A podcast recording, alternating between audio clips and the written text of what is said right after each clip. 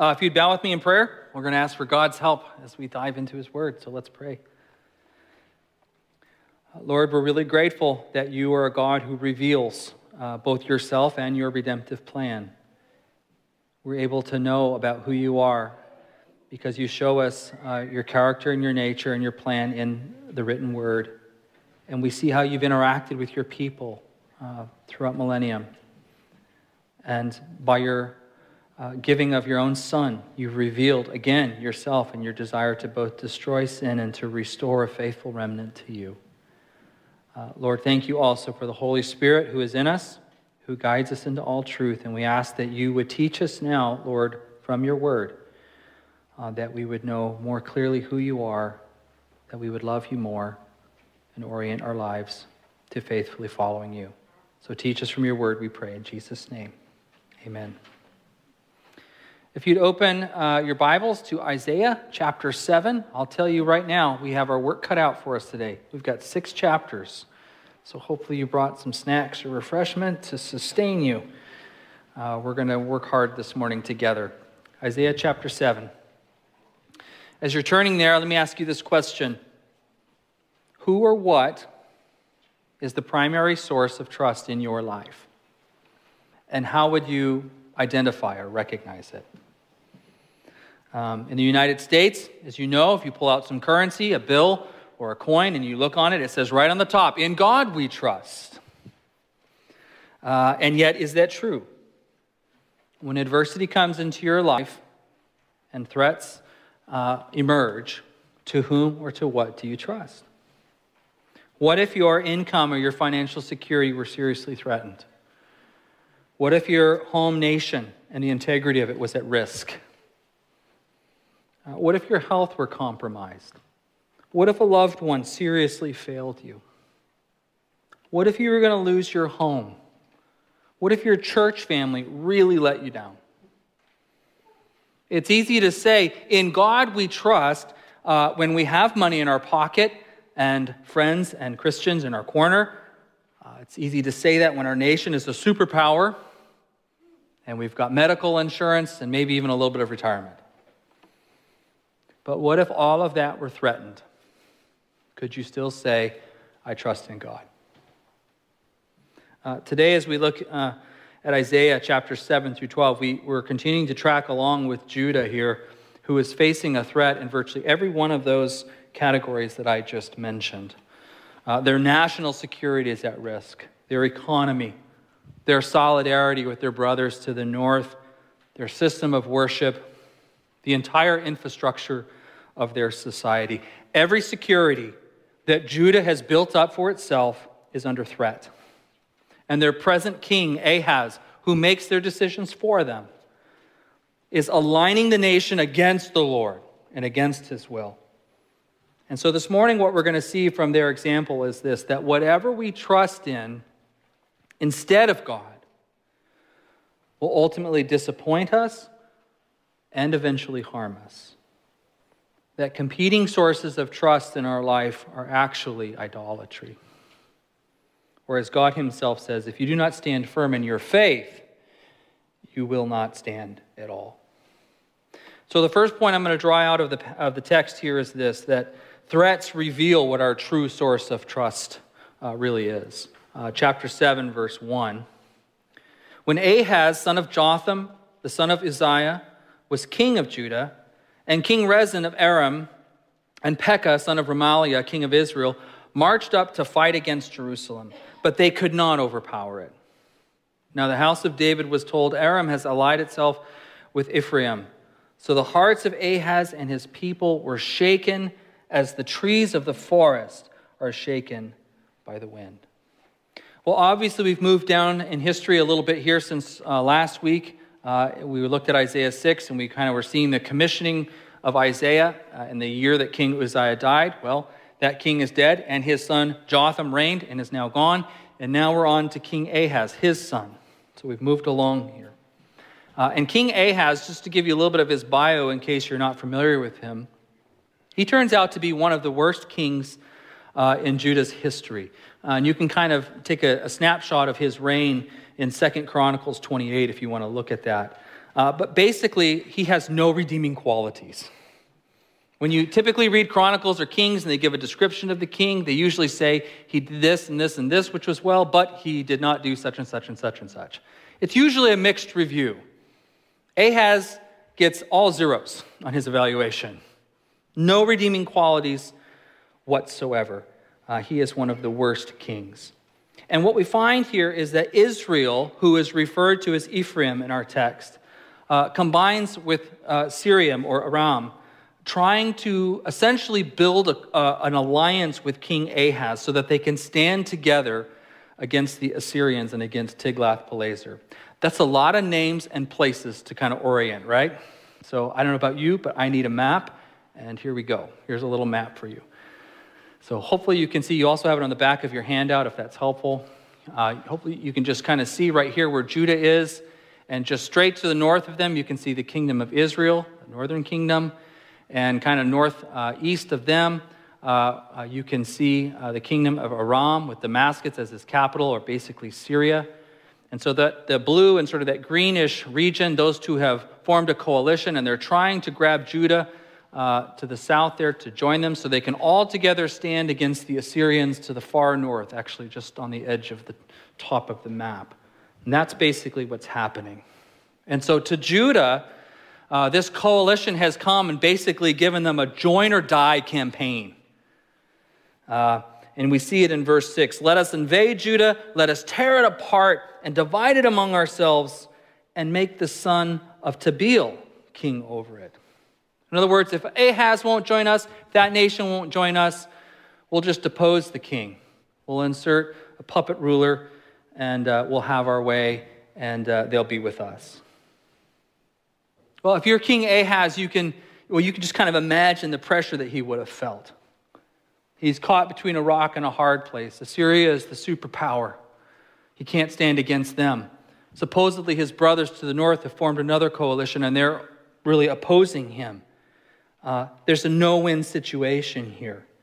Uh, he can join the unrighteous uh, far northerners, Assyria, and maybe be victorious, or he can join the slightly less righteous uh, brothers to the north and probably lose.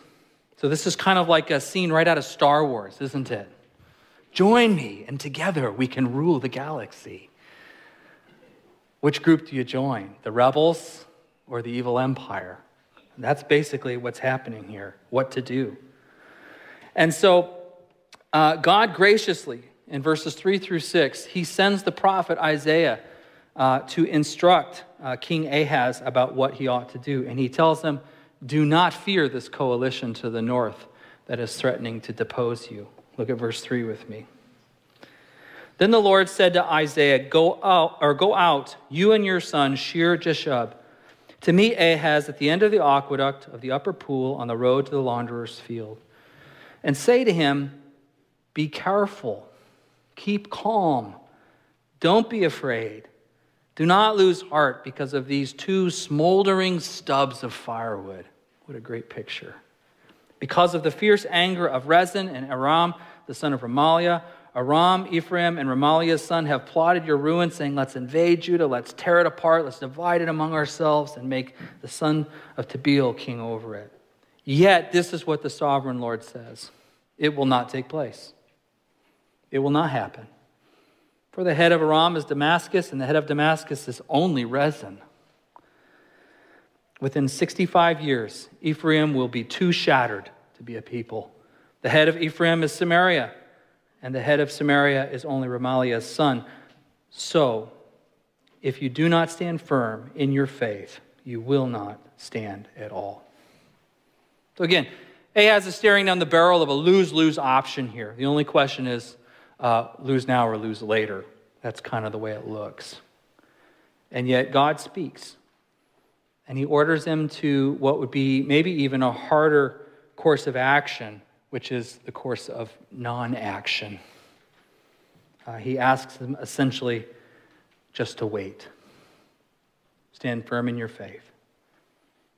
If I'm Ahaz, that's maybe the hardest choice of all.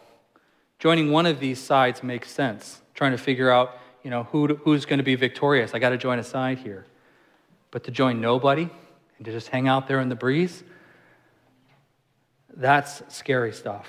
I think that's the harder course of action, just the waiting, the sitting still. This reminded me of when I was a, a real little kid. I used to travel back to Traverse City, Michigan to visit uh, our family, our extended family. And one day I was left in the charge of my grandfather. And uh, I was kind of a rambunctious kid, if you could imagine that. And uh, I was running all over the house, making a mess of things. And I thought this particular day, what would be fun would be to grab the end of the toilet paper roll and just run out of the bathroom with it in my hand and see how far I could get. And I started running all different directions, stringing it out through the house. This was great fun, great amusement for a little guy.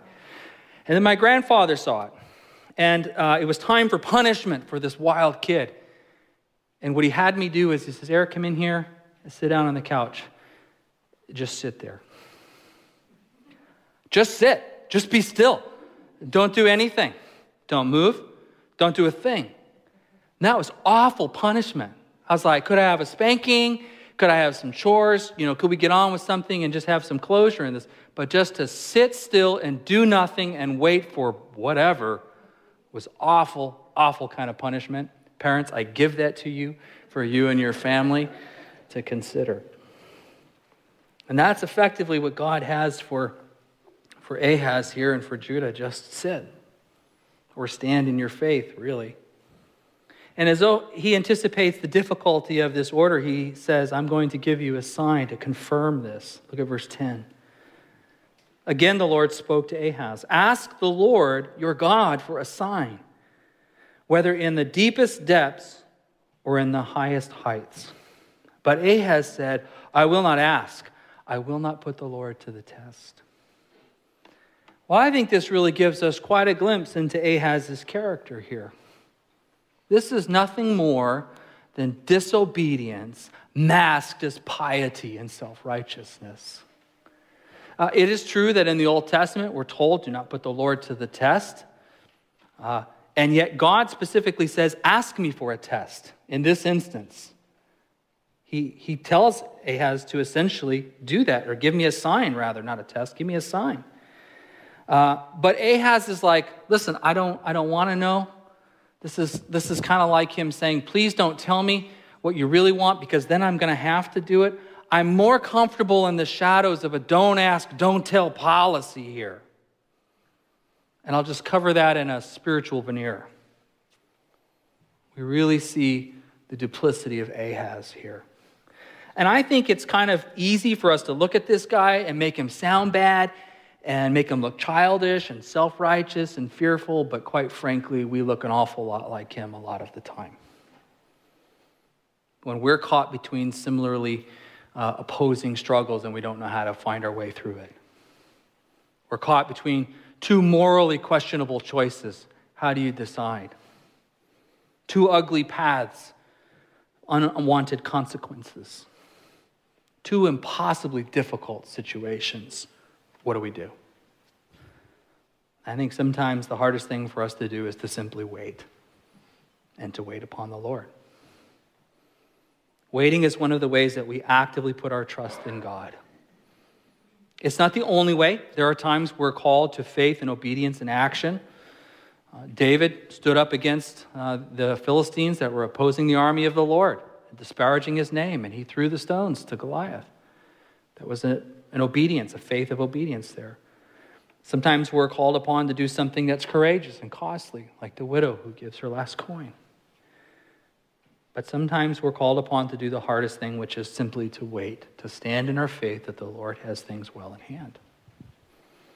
Uh, I think that's especially difficult, especially in our culture, who loves action, progress, metrics, results. Uh, the American Western Church has wholeheartedly accepted Ben Franklin's theological mantra God helps those who help themselves. And that's really how we kind of walk through life. And quite frankly, that's the philosophy that Ahaz will exercise here. He will try to help himself, and it will eventually be his downfall and the downfall of the nation of Judah with him. All right, let's move on in our story here. Ahaz isn't interested in God's sign, hides it under a pious veneer, but God's going to give the sign anyways. Uh, I want to just mention this. There are, there's more than one reason that God may give a sign for something. Uh, and I, I, just want to kind of lay this out there quickly. Sometimes it's for confirmation and encouragement. Think about the Abrahamic covenant, the promise given to Abraham about a, a nation and descendants, and he basically protests to the Lord, How can I know this? How can I know that you're going to give me uh, descendants? I don't even have an heir. I'm going to have to give all my stuff to Eliezer of Damascus, my servant. He's not even family. And God said, What? Look to the sky and see the stars and count them if indeed you can. So shall your descendants be. He gave him a visual.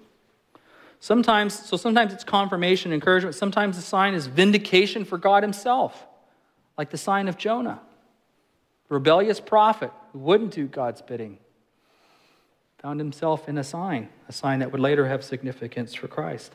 Sometimes it's a sign of judgment uh, for the faithless. If they won't do God's bidding, then his sign will sort of operate in, in uh, condemnation towards them. So there's more than one reason that God has given a sign throughout history. And I want to be careful about this because I know Kokel's going to talk about this at CTF. I'm not saying we should be asking for signs. But when God offers to give one, Let's not disobey the Lord and put it under a guise of piety. Let's look at verse 13. Then Isaiah said, Hear now, you house of David. Is it not enough to try the patience of humans? Will you try the patience of my God also?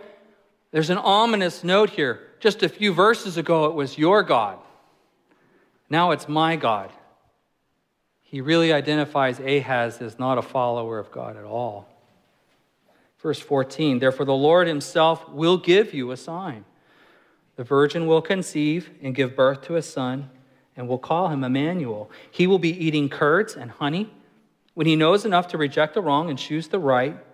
For before the boy knows enough to reject the wrong and choose the right, the land of the two kings you dread will be laid to waste.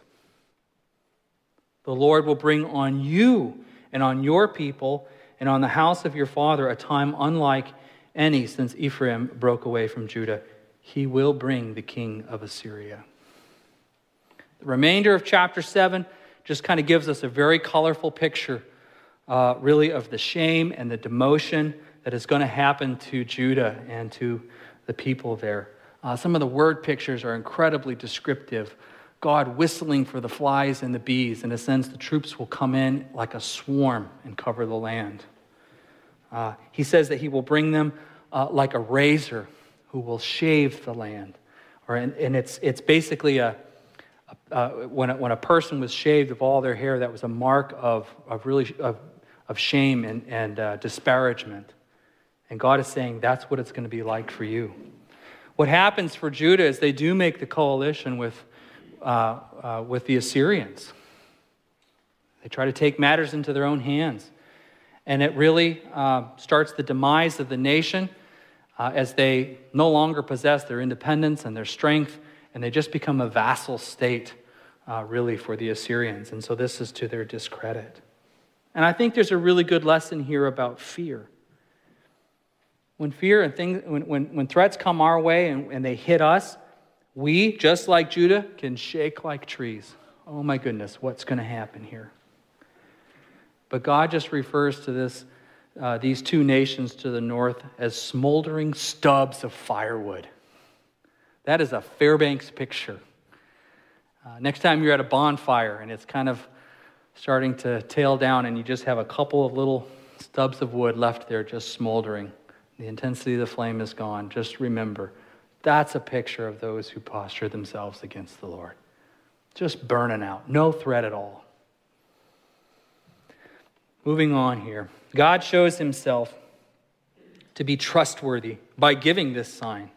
If you've ever skied into a cabin, you've been on a ski trail and you're trucking along and you think, boy, I kind of hope we're on the right path here. And I hope we're getting close. When you see that little marker on the tree that tells you where you're at and the mileage, you go, oh, good, I'm on the right path. We're heading the right way. I'm getting closer. This sign that God gives here of this virgin that will have a child operates like that. It is confirmation that the Lord's plans are well on their way. And we need to look at this um, kind of this sign in sort of uh, three different aspects of it to rightly understand it. First of all, there's the term virgin. This creates a lot of confusion. The word is Alma. And it has a range of meaning. It can mean anything from a young woman of marriageable age all the way to one who has had no sexual history, or both. It can kind of mean anything within that range. And the context is what helps us determine which one is in view here. And so what we find here is simply just a young woman. Uh, and I think the person in picture here is actually Isaiah's wife, and maybe even a second wife because it identif- kind of identifies her as a young woman here. Um, and so this does not, in this instance, mean a supernatural birth. It just means that a young woman will give birth. That's what's being told here. Second thing to understand this uh, we're told that, uh, to call him Emmanuel, which means God with us. Uh, in other words, this living child is to be a visual encouragement for God's people to stand firm in their faith. A child will be born, you'll, you'll see this little one, and that's to be a trigger for you to trust the Lord. He's your defender, He's your protector. There's no reason to fear. So we might ask ourselves then, well, who is this child? Uh, again, I think it's Isaiah's child. I think it's between him and his, his wife, because as we move along into chapter 8, the next thing we see is verse uh, right here in verse 3. Brace yourself for a little, a little more detail than you might like. Then I made love to the prophetess, meaning his wife. And she conceived and gave birth to a son. And the Lord said to me, Name him Mahar Shalal Hashbaz. Can we agree that that name is not playground friendly? For before the boy knows how to say, My father or my mother, the wealth of Damascus and the plunder of Samaria will be carried off by the king of Assyria. Again, I believe this child here in chapter 8 is the child of promise from chapter 7. Uh, that might cause us to ask the question well, wait a minute, we had two names here, so what's going on there? We have this Mahar Shalal Hashbaz, but we also had Emmanuel. So, how can this be one and the same person? Well, I think there's a distinction here between the name that he is given and what he is called. And we see this in the person of Jesus Christ in the New Testament, right? Mary is to give him the name Jesus because he is the Savior of many people. But he will be called Emmanuel, who is God with us. One relates to their name, the other is to what they are called. But overall, we're meant to see that this this little one that is born is going to serve as a sign and a signal of God's presence and his care for his people.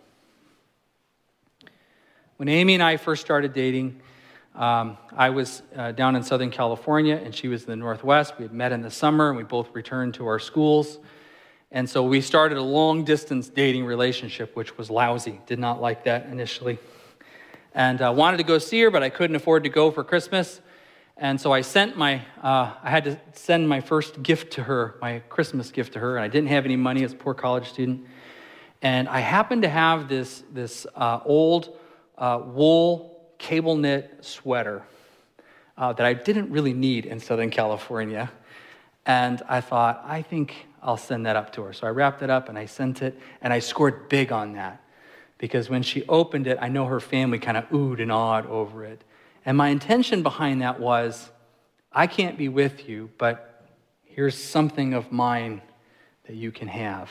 It was meant to be a gift of presence that she could sort of sense my care and my affection.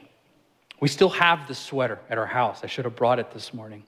Um, but Amy wore it when she was pregnant with Aiden, so it's never really been the same since that. She's not here this morning. I can get away with that one.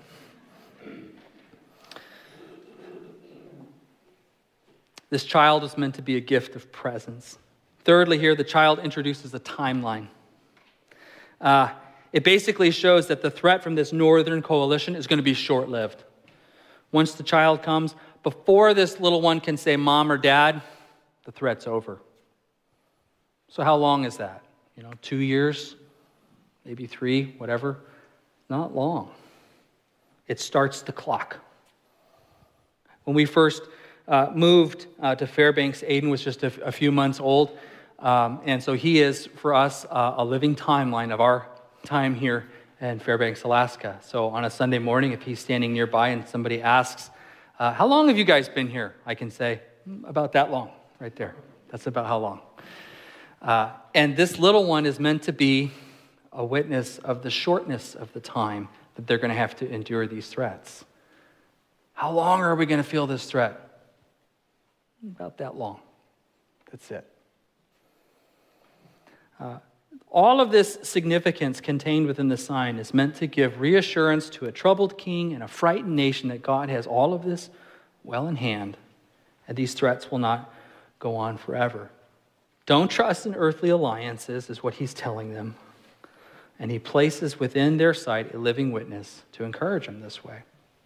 Now, you might sit there and go, well, that would be great if we had such signs today.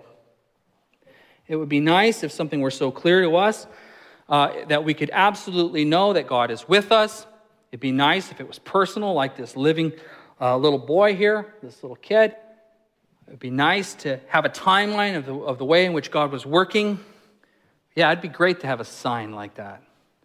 The answer is God has given us a sign. Because what is started here in this immediate situation finds greater fulfillment in the sign of Jesus Christ, that he is born. This is pointing to him. He is a picture of God's living presence within us. He is Emmanuel, God with us. By the Spirit of God indwells us. And it does start the clock for God's redemptive plan for when He restores all of mankind. He has done this. We have a greater version of a sign than what Ahaz and Judah had. We have Jesus. Third point here God's sign has both near and far significance. Again, this, this little one was supposed to be a daily living reminder that God had this well in hand, that this impending threat was uh, going to diminish and quickly. And then God gives really this wonderful oracle on how we are to look upon sort of the affairs of life around us. Look at verse 11. Uh, we're at chapter 8, verse 11. This is what the Lord says to me with his strong hand upon me, warning me not to follow the way of this people. Do not call conspiracy everything this people calls a conspiracy. Do not fear what they fear and do not dread it. The Lord Almighty is the one you are to regard as holy. He is the one you are to fear. He is the one you are to dread. He will be a holy place for both Israel and Judah. He will be a stone that causes people to stumble and a rock that makes them fall. And for the people of Jerusalem, he will be a trap and a snare. Many of them will stumble they will fall and be broken. They will be snared and captured. Bind up this testimony of warning and seal up God's instruction among my disciples. I will wait for the Lord who is hiding his face from the descendants of Jacob. I will put my trust in him. Well, this oracle from God here basically starts off by telling us don't look at the action in the world in the same way that the world views it. Don't call conspiracy everything that someone calls conspiracy, meaning we don't want to just look at the actions that we see around us and attribute them uh, to human agents, to just mankind doing what they wish to do. We are meant to see in all of this a worldview that God is acting with these people, that they are agents that He is using in this world. It's not simply mankind having their way with one another but God is at work. And that is what we're meant to ask here. Do we believe that God is at work? Even the events that we hate and dislike, that these two are instruments in God's hand. I spoke with a friend this past week, and he told me that if a particular candidate was elected this week, uh, that they were going to leave the country. I won't tell you which one. And I heard that and I thought, I know whom or what you trust. Your source of trust has been exposed. Romans 13 tells us there's no authority, no governing authority, no power that exists except that God has ordained it. They don't have to be right or even right with God to be the instrument that God is using to facilitate his plan. The question we have to ask ourselves is do we believe that God is at work all the time? Or we just think these are human conspiracies on a human plane? Do we just believe in a, man, a world of mankind? Or do we believe that God is intervening in the world as it is? In other words, when COVID happens, when a contentious election is happening, when there's social unrest, when the economy is in trouble, when we have our own personal illness, when we suffer our own loss? Do we think God is involved in those things, or are those just the bad things and they have nothing to do with God? God is at work all the time. And I think one of the things this reveals in us is that we make too many decisions based upon short term fear. We lack long term faith. Uh, we fear mankind. Uh, just as, as Judah does here, Pekah and Rezin, these two kings, terrifying them, just stubs of firewood burning out. So that's the near significance of this sign, but there's a far significance too. There's an immediate fulfillment, and as with much of prophecy, there is a subsequent fuller fulfillment to come. Look at chapter 9, verse 1. Some of these passages are going to start to sound very familiar. Nevertheless, there will be no more gloom for those who were in distress. In the past, he humbled the land of Zebulun and the land of Naphtali. But in the future, he will honor Galilee of the nations by the way of the sea beyond the Jordan. The people walking in darkness have seen a great light. On those living in the land of deep darkness, a light has dawned. Skip down to verse 6. For to us a child is born, to us a son is given, and the government will be on his shoulders, and he will be called Wonderful Counselor, Mighty God, Everlasting Father, Prince of Peace. Of the greatness of his government and peace there will be no end. He will reign on David's throne and over his kingdom, establishing and upholding it with justice and righteousness from that time on and forever. The zeal of the Lord will accomplish this. And what we see here in both this near and far implication is that our God is playing the long game. He has this moment well in hand, but he controls the future as well. In the same way that this first child was a sign of God's presence and his protection uh, for the nation, if they would choose to follow him so is this future child a sign of his presence and his protection for those who choose to follow him. So God is concerned with what concerns us today, but he holds eternity in his hands. In the same way that this first child started the clock for them of this threat being removed, so does Christ's birth in the New Testament start the clock for God's redemptive plan and the consummation of all things. This sign is even fulfilled more greater in this sign God's ultimate rescue. Fourth, I think we can see here that God's ways are mysterious. We would look at some of these, these dramatic movements and go, that's not how I were, uh, would do it. God provided a sign to encourage them of this near threat.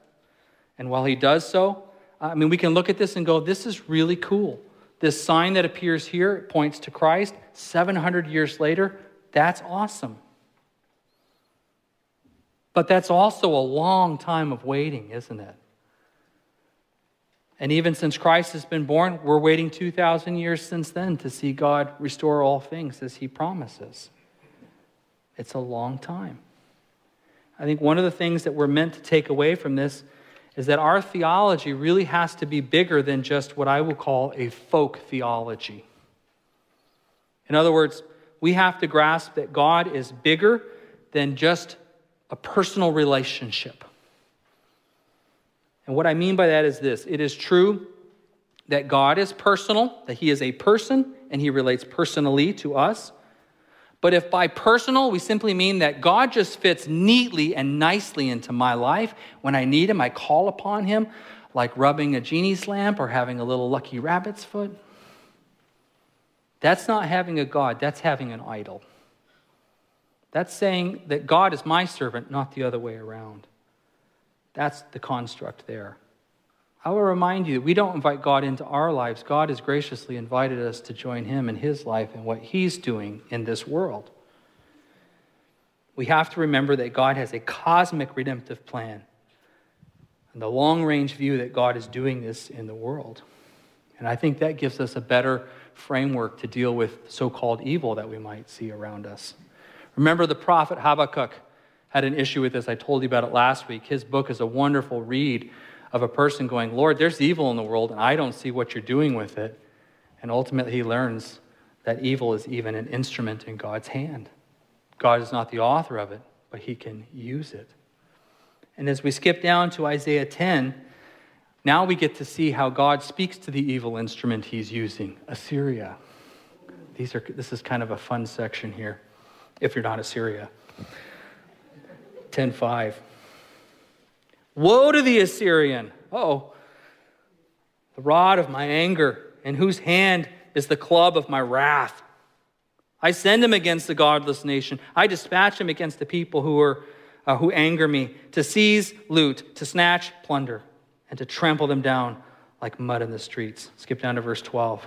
When the Lord has finished all this work against Mount Zion and Jerusalem, he will say, I will punish the king of Assyria for his willful pride of his heart and the haughty look in his eyes. Let's skip down to verse 15. Does the axe raise itself above the person who swings it? Or the saw boast against the one who uses it? If a rod were to wield the person, as if a rod were to wield the person who lifts it up, or a club brandish the one who is not wood? This is a great picture here. God is basically saying, you know, Assyria, I'm going to use you, but don't mistake that for my being on your side, for you being right, or for my being pleased with you. And this tells us that the sovereign Lord of the world even uses the wicked to unwittingly accomplish his purposes. Judas, the religious leaders, and Satan himself all thought they were victorious when the Lord was taken and crucified and yet they were unwittingly accomplishing the redemptive plan of God. God uses evil in his mysterious plans. And finally, here, we basically are moving kind of from the micro to the macro, small to big. God's redemptive plan is to judge evil, to restore the beauty of his creation, and to reward a remnant that's faithful to him. Uh, in other words, uh, our faith is not simply to be, oh Lord, uh, give me a good parking spot at Fred Meyer. Uh, that would be you at work in my life, Lord. No, that's kind of like a picture of karma, and that comes from a totally different faith movement. We have to remember the big picture redemptive plan of God and how we fit into that. And I think it's really interesting here how we look at sort of just take a glance at these last two chapters I just want to show you a word picture that's here, and I'm going to leave it at that. It seems to me like God describes all of his methods in this whole section as almost the methods of forestry. I don't know if we've got any forestry fans in here. But consider the word pictures that he uses. He starts off with this threat from the north that causes the Judeans to shake like trees. But God refers to this threat simply as smoldering stubs of firewood. And then we move on, and God basically says, I'm going to judge the rebellious by bringing this rented blade down from Assyria to cut them down. And then God cautions the haughty Assyrians that in the same way an axe is used, you're just a tool in my hands. Don't think too highly of yourself. I'm using you. And then in chapters 11 through 12, this forestry theme continues, and we see that the kingdom is essentially clear cut, and what remains is but a stump. But from this stump that God has laid low, a branch of life emerges, and this is pointing to the person of Jesus Christ, a future king. So, like any good forestry work, there is a cutting down, but even the cutting down is ultimately for health and restoration. That's what God is doing. His redemptive plan is to judge evil, restore the beauty, and reward a faithful remnant. We have to keep that big picture in mind. And then we're going to close with this. God leaves us this picture of what this beautiful time, this reign of peace, looks like in chapter 11, uh, verse, starting at verse 6. The wolf will lie down with the lamb, the leopard will lie down with the goat, the calf and the lion and the yearling together, and the little child will lead them. The cow will feed with the bear, The young will lie down together, and the lion will eat straw like the ox. The infant will play near the cobra's den. The young child will put his hand into the viper's nest. They will neither harm nor destroy on all of my holy mountain. For the earth will be filled with the knowledge of the Lord as the waters cover the sea. Isn't that a good picture? The earth will be filled with the knowledge of the Lord. My friends, the encouragement here is this stand strong in your faith, or you will not stand strong at all. God has the micro and He has the macro. It's all well within His hand. Would you pray with me? Lord, there's a lot going on in this passage, and I'm grateful that we can learn from the people who have gone before us. I pray that we would learn from them so we would not repeat their mistakes. Lord, everyone in this room faces some kind of a threat, large or small. And it causes to, us to question whom do we trust? I pray, Lord, that you would give guidance for each one on how they are to stand strong in their faith, whether it be action or whether it be waiting. May we trust that you have all things well within your hand. And evil, even what looks like evil, is not just the conspiracy of man, but even our God at work. Uh, Lord, thank you too for the reminder of the Lord's Supper to which we turn now, that we see you can use even evil to redeem your people. We're thankful for the death of our Lord and Savior Jesus, for it's in him that we have life. Turn our hearts and affections to him now, we pray in Jesus' name. Amen.